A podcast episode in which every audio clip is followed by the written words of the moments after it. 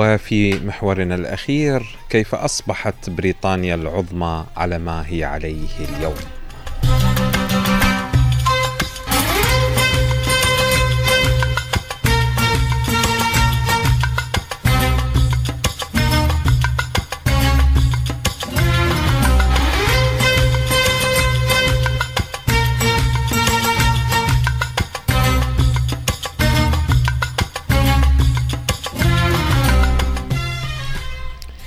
يعني من قوة عالمية حكمت تقريبا ربع الكرة الأرضية، ربع اليابسة، إلى أنه اليوم فقط تسيطر على بريطانيا نفسها واسكتلندا في الشمال وأيرلندا الشمالية اللي عاصمتها بلفاست وعليها مشاكل يومية، يردون ينهزمون من البريطانيين اللي تقع طبعا بلفاست وأيرلندا الشمالية تقع شمال أيرلندا الجنوبية التي هي دولة معترف بها عالميا وعاصمتها دبلن.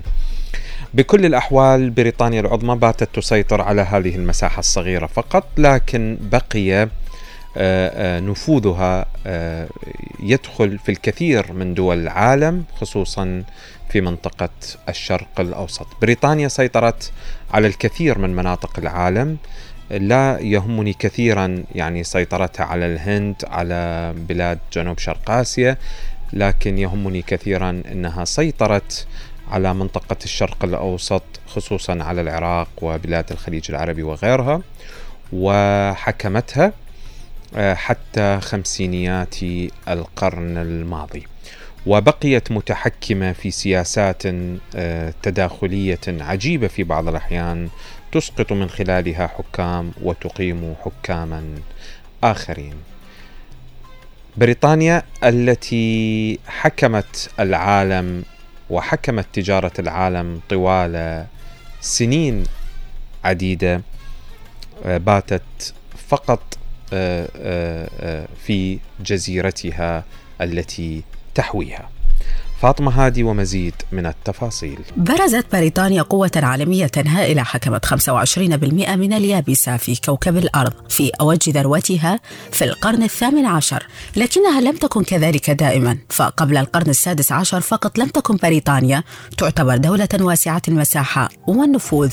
ابتداء من القرن السادس عشر راحت بريطانيا تبسط نفوذها على دول أخرى في مختلف أنحاء العالم، ناهبة ثروات تلك البلاد ومستعينة بالطاقات البشرية الموجودة فيها للحصول على المزيد من القوة والنفوذ في العالم.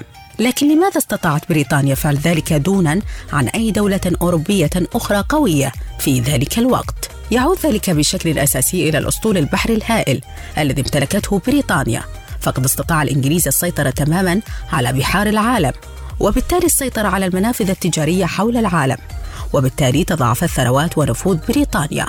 وقد كانت الثورة الصناعية أيضا عاملا مهما في رفع مستوى الأسطول البحري من جهة وتعزيز الحركة التجارية من جهة أخرى.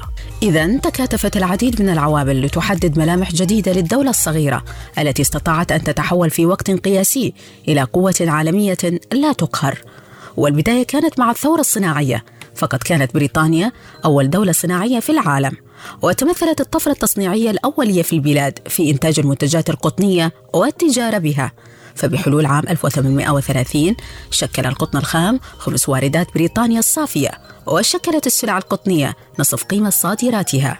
بعد ذلك أصبحت بريطانيا رائدة أيضا في تصنيع وتجارة الحديد والصلب، وقد حفزت هذه الصناعة هوس السكك الحديدية في ثلاثينيات وأربعينيات القرن التاسع عشر. سرعان ما انتشر هوس السكك الحديدية إلى العديد من الدول، لكن وحتى خارج الحدود البريطانية تمكنت بريطانيا من احتكار عمليات بناء السكك الحديدية حول العالم، بما أنها الأولى عالميا في تصنيع الحديد والصلب، وبما أنها كانت أيضا صاحبة خبرة متقدمة في هذا المجال. وبحلول عام ألف وثمانمائة وستين كانت بريطانيا تنتج نصف الحديد والصلب في العالم، وتولد أربعين بالمئة من تجارة المنتجات الصناعية العالمية. ننتقل من الثورة الصناعية إلى ثاني أبرز العوامل التي مكنت بريطانيا من مد نفوذها في أجزاء مختلفة من العالم. نتحدث هنا عن القوة التجارية التي كانت شركة الهند الشرقية رأس حربة فيها. تأسست شركة الهند الشرقية الإنجليزية بموجب ميثاق ملكي صدر من الملكة إليزابيث الأولى في الحادي والثلاثين من ديسمبر كانون الأول عام ألف وستمائة. في البداية كان الهدف من الشركة هو التجارة في البهارات، لكنها سيطرت لاحقاً على أسواق أخرى كالقطن والحرير والأفيون. وفي أوج مجدها كانت شركة الهند الشرقية الإنجليزية أكبر شركة من نوعها، كما كانت أيضاً أكبر من عدة دول، إذ كانت في الأساس الحاكم الفعلي لأجزاء كبيرة من الهند التي كانت واحدة من أكثر الاقتصادات إنتاجية في العالم حينها.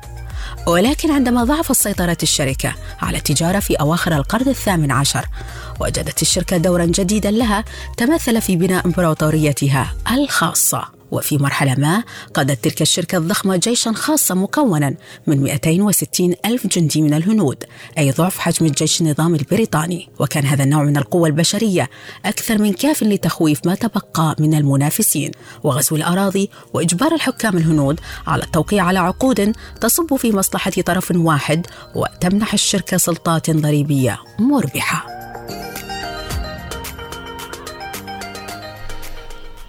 هكذا هي السياسة الاستعمارية، طبعا تسيطر على كل شيء وبالنتيجة تمنح الامتيازات إلى الدولة المستعمرة.